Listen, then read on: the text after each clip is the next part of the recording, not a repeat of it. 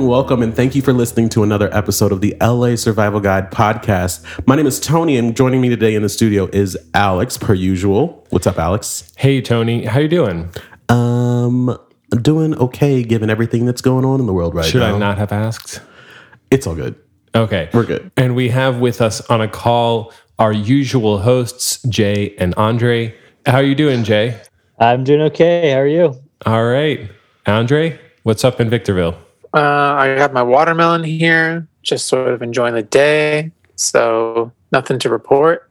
And today we have with us in the studio as well our roommate Seth, the guitarist on the LA Survival Guide podcast theme music. Welcome, Seth. Thanks for the shout out and uh, glad to be here. Yeah, great. Glad to have you on finally. I didn't know that. Yeah, this is this is the guy.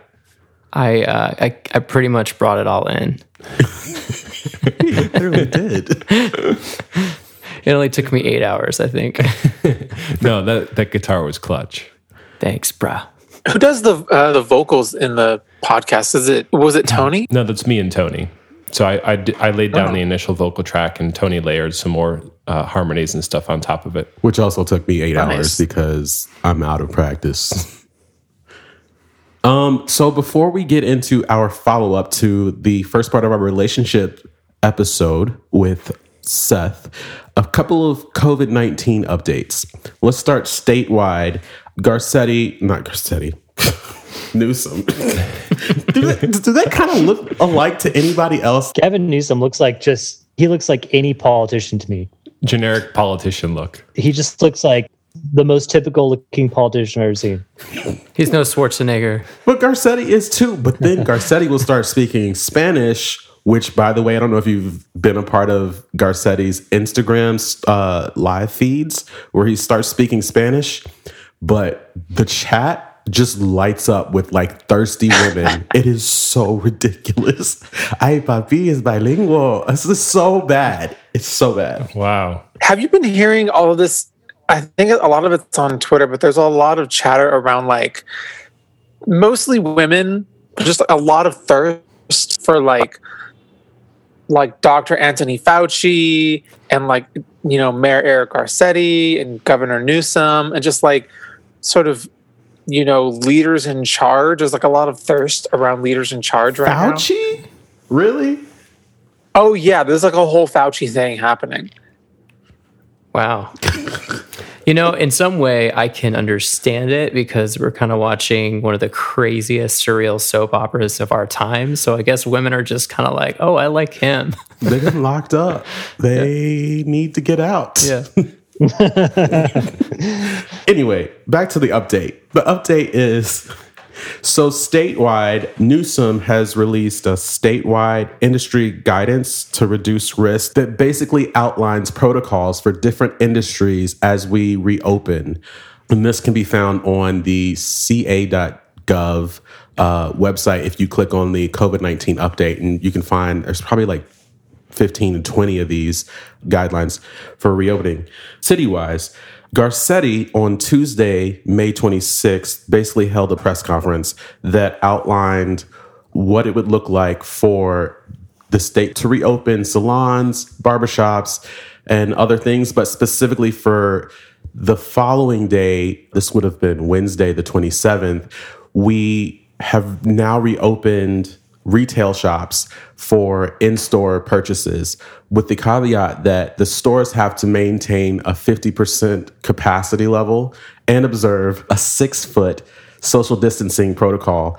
This also, in addition to people, if they want to continue the curbside pickup, that's still a thing. Then, also, another big thing for reopening on the 27th was the houses of worship.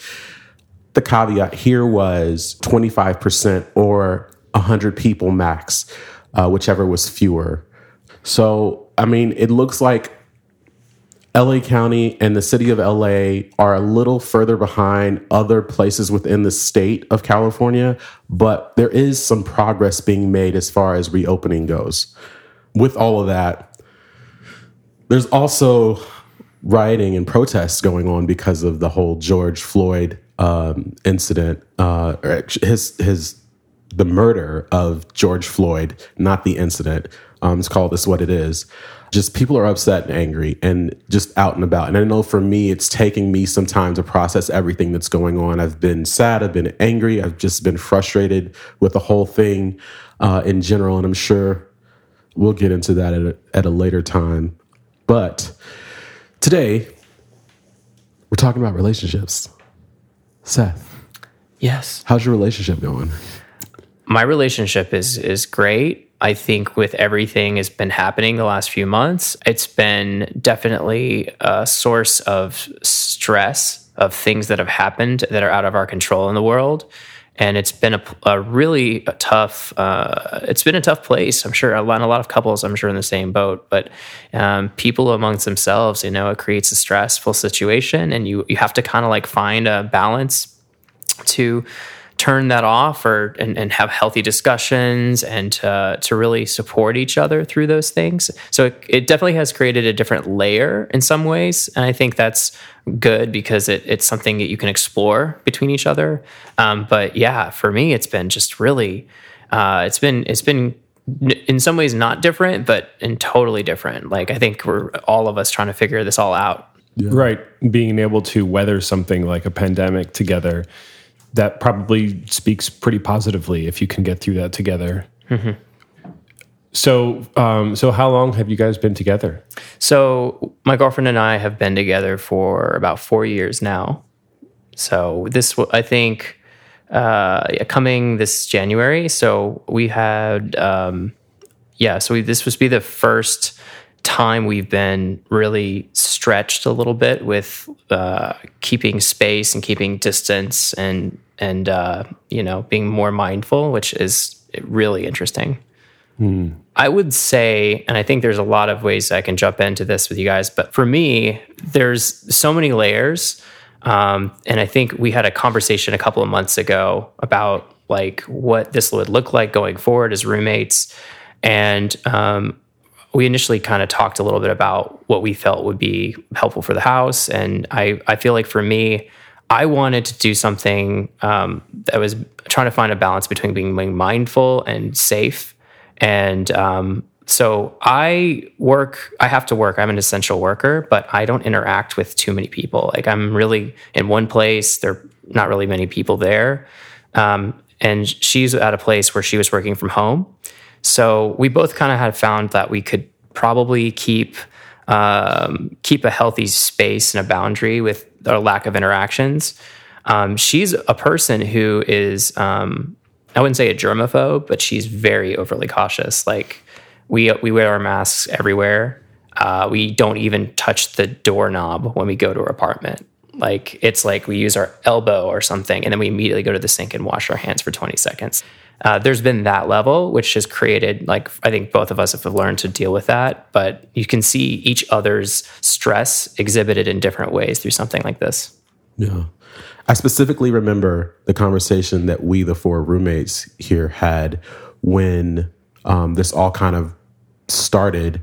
More specifically, when the safer at home order came down, and we just at that up to that point we had not really discussed COVID at all. But I know for me, it was okay, this is a time for us to kind of get together and make sure that we're prepared. Like, if something happens to us, like, let's get each other's emergency contact information so that if it came down to it, we could reach out to parents and significant others, kind of thing. Um, but also, set some like expectations here within the apartment as to uh, how do we handle visitors? Are we going to allow ourselves to have visitors during this time? What is safer at home? Th- what does this order actually mean? Does it mean that it's just going to be the four of us and the people that we work with on that we see and interact with on a regular basis? But more specifically for you, like just questions of, okay, so what does this look like for you and your girlfriend moving forward? Who is a guest pretty frequently at our place, but then also you go over to her place quite often as well. So like what were healthy expectations? And I remember that it was a tough conversation to mm-hmm. have because I know for me specifically, I was just like, I didn't feel comfortable with outside guests in given just so much being unknown about the the virus and I guess we kind of figured how it was contracted, but like there was just so much unknown as far as person to person interactions. And even with there being four people in one apartment, I felt there was so much potential for ex- outside exposure that I wanted to try to express my desire to try to minimize the exposure. And I was just like thinking in my head, you know, I cannot ask this man to not see his girlfriend, but I know that it sounds like that's what I'm saying in me expressing my concerns about everything that was going on, taking it all into consideration. Um, and I'm happy to report that you've made your adjustments. And, and from a, a roommate standpoint, I commend you on it because I know this could not have been an easy last what how long 78 days but who's counting you but yeah so like mentally and emotionally how has the adjustment uh, been for you? Like, has it been stressful? Has it been something that you've just like taken day one day at a time? That was early on in our decision and how we would handle it, which was ended up being more about space and and yeah, we I would want anyone here to feel unsafe. That was the priority. Um, but knowing the risk involved was I I believe less at the time than I believed I would be more risk to you guys because of I had to go to work than her because she wasn't going anywhere. She was literally sitting at home all day. Um, we decided, I think, from the beginning to take it one day at a time, and we would change our plans and decrease or increase depending on how we felt that would be perceived, and also for us. And I feel like that has been our, like, honestly, day by day is the only way you can go about any of this because who knows, you know? I mean, we've got still several, many weeks ahead of, as, and more than that, um, to really get this thing figured out as a city um, and as a nation. And I think, for us it just it just felt better to just say let's just focus on tomorrow or today and like look at it constructively because it takes a lot of pressure off of what's our plan? How are we going to do this? It's like let's decide how do we feel? Are you safe? Am i safe? Let's try this. Um, the concerns though it's interesting you brought all that up about roommates because i think that's so true and it, you can look at this relationally but it's also so much bigger because um, if you have roommates people have different backgrounds. Some people are more um, they're more i wouldn't say fearful i wouldn't say like concerned i would just say they're just they're just more they care they care more about the house and they care more about who's coming and going and some people are like, and that's my girlfriend. She's very focused on like keeping her apartment safe. And she's had some issues in the past with um, even currently a roommate who's not it's a little bit more freebie with some of that stuff. And they've had some conversations which have turned out to be really good. But I think she, I just felt like, yeah, like we want to make sure we limit our contact in general. Like if you're going somewhere and doing something, make sure it's like for a purpose. So you have to have it have your own boundaries with that. And i understand some people are going to be different but um, when you're living with other people it's you're sharing your life and, and health with other people. It's a totally bigger thing. And, and i think if you're if you're like wise enough to understand that and like have like i think at the end we had a good agreement understanding between each other like it's productive, it's helpful. But if you don't, like I, I, think, or you see people that are living together that are you're not respecting each other, that's when all the tension comes from. And I think a lot of the issues I've seen is when people don't really set health boundaries between each other. Yeah. Yeah. Yeah, I, I totally get the kind of struggle you guys are having. It's yeah, it's a little different with me and my wife since we uh, live together. Um, although we also have roommates, uh, which maybe surprises some who are listening we rent out bedrooms in our our condo. But yeah, I mean, I I understand we've we've smooth. I think for us, just because of our circumstances, the girls that live here, they have been pretty diligent about observing social distancing. It seems, and even though they both uh, they both are currently working, including one who actually has to go into work. So we've not been too worried. We've been encouraging them to wash their hands a little less so since we found out that the disease is not easily passed through objects. It is possible, but it's not easily passed through uh, tangible objects and surfaces. But the, the the biggest struggle that we endure day to day is not so much like kind of navigating the boundaries of the relationship, but navigating the boundaries of our circumstances which have been really difficult for everyone right now. I can empathize a lot with what you were talking about, Seth, um, and what you were talking about, Tony, and trying to negotiate what is best for the group. Obviously, you know, you guys all live in one house together and you have to be consistent on you know what type of precautions are we going to take as a group or what kind of allowances are we going to give ourselves i think something i'm struggling with a little bit right now in my household is that not everyone in the house is agreed on the type of precautions we should be taking. I think i have a more cautious approach than than the rest of my family does. And i'll say you know perhaps we shouldn't be inviting 10 people over for lunch and perhaps we shouldn't be going to this group gathering down the street and they'll disagree and they'll go and if i live in a household where i'm social distancing but the three other people i live with aren't then for me it's as good as not social distancing because i can't avoid the three people i'm living with Right. What's the point? uh, for the Fourth of July, there's usually like this big fireworks event thing, you know, in this community. Traditionally, my parents have a lot of extended family come over and spend the day with us, and we watch the fireworks in the afternoon. They've decided to do that again this year, so we're going to have anywhere between like eight to twelve people in the house on that day, and they're all coming from different places. They're all different ages, and a few minutes ago, I was telling, I was asking my mom, you know, like, is this safe for us to do? And even if it's safe, like, is it advised? Is it in, is it in good taste? And she didn't really have a solid answer for me, other than admitting, you know, she's really tired of social distancing.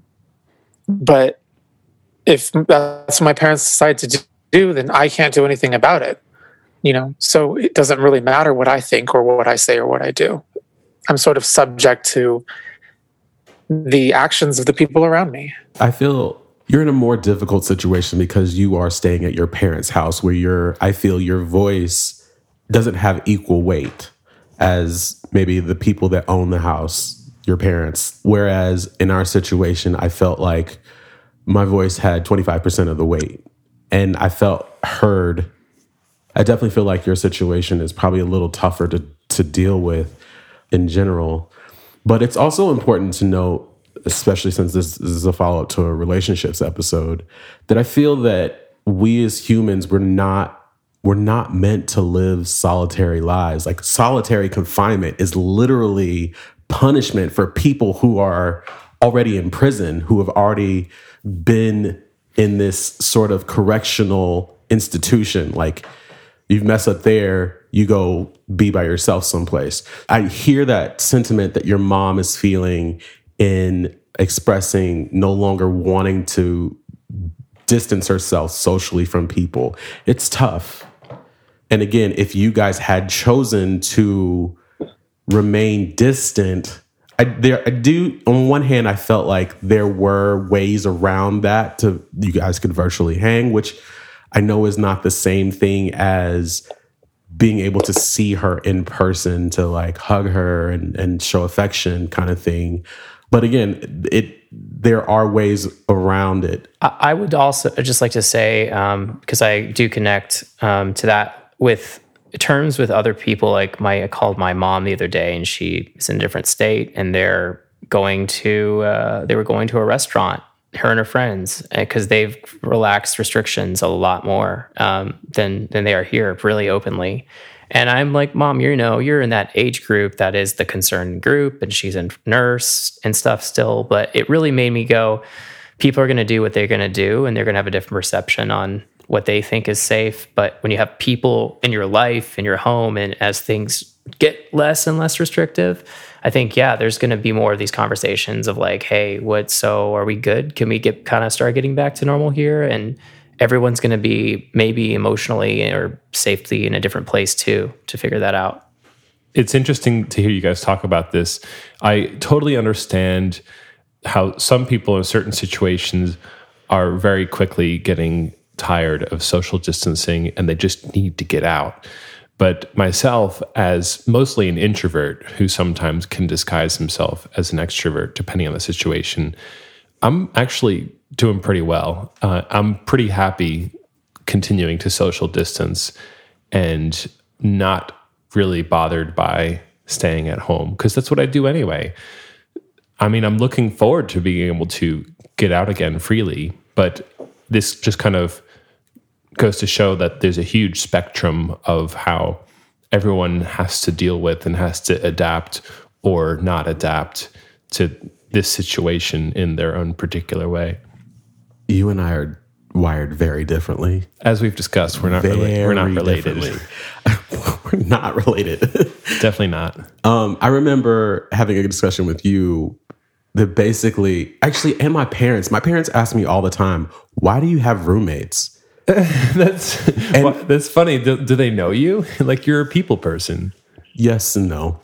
I, I okay. Um, so I guess they knew me as the quiet one. They don't. They did not see me when I was at school and I was in my environment, Right. going from group to group, talking to people. Because you're when I different was at at home, I was just like. I was so used to being at home while my parents were at work and like not going outside because we couldn't.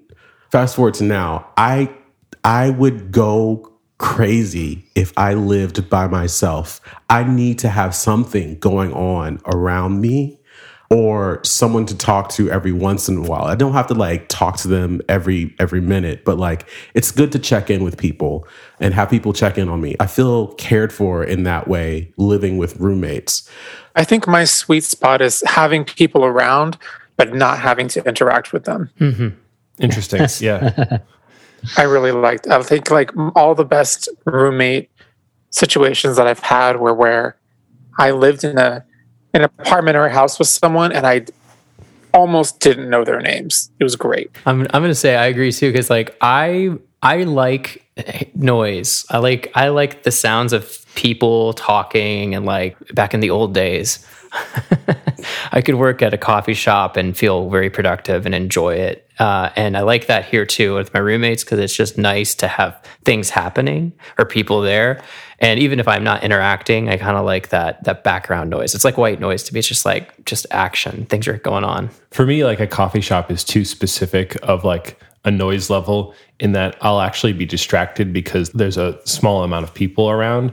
I would never be able to work in a coffee shop, but like there's a weird kind of curve in that like if I were to go to a mall and sit down and people were far enough away from me and there was a large enough volume of people that it was just a murmur in the background, it has to be like either a murmur far away or like nothing at all. You know, I feel like there has to be some like mall music you could play and just relax a little bit to help you. Well, not the music, but like just like some, Mall music is part of the atmosphere, part of the murmur. The sounds, yeah. the music. The fountain. oh yes, the fountain. Are malls Zach. still a thing? Malls have definitely changed. yeah. You know, it was a topic of conversation this morning. Beaver butts. beaver butts. What is a beaver, Beaver butts. butt? Did you know beaver butts? Uh, people have been using beaver butts as a flavor and scent for thousands of years. Are you talking about like an actual beaver's butthole that he poops out of? No, not exactly. There's a so there's a scent gland um, right by his butthole, very very close to his butthole, that um, produces a nice odor apparently, and it's had a lot of different commercial and culinary applications in the last thousands of years. In fact, in the last eighty years, uh, the people were using beaver butts as a artificial flavor for uh, vanilla, raspberry, and strawberry. The more you know. I just I don't want to know. it just is it it lingers on the tongue like beaver butts. I thought. How did that happen? Say what I How thought. did that happen? How did that conversation? Where did that go? I listened to a podcast called uh, "The Weirdest Thing I Learned This Week," and this was a topic on uh, the weirdest thing I learned this week a little while back, and I was reminded of it this morning, and so I just kind of like that was a weird thing. I want to read more about that this morning, so I did, and then I brought it back up. Beaver butts? one of our roommates works as a she's a food scientist, so she does like a lot of like flavors and stuff like that. So um, I, I mentioned it to her as well. Has she tasted something with beaver butt flavoring? no, she wasn't. She wasn't aware of it actually, but she did tell me that a lot of the red red color and flavoring comes from a bug. I would. I just expect when I go visit like Midwest America someday, I'm going to see like in an old grocery store shelf like beaver butt ice cream, or I could, or something. I just feel. I'll, I'll think of you. I'll be like, oh yeah, I mean, it is better marketing than just labeling something vanilla.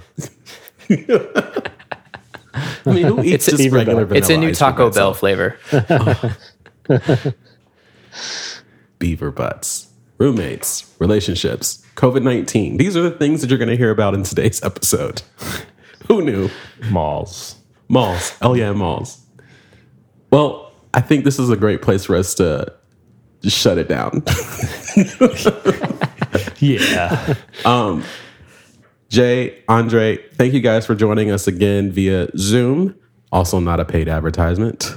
Roommate Seth, I think that's what we're going to refer to you as. Roommate Seth, thank you for coming on and sharing uh, about your relationship and your experience during COVID 19 and the safer at home thing, man. I really appreciate you being on the show. We're going to find a way to get you back on along with roommate Joel, the mysterious roommate. I can't wait to have Joel on. I can't wait. I can't.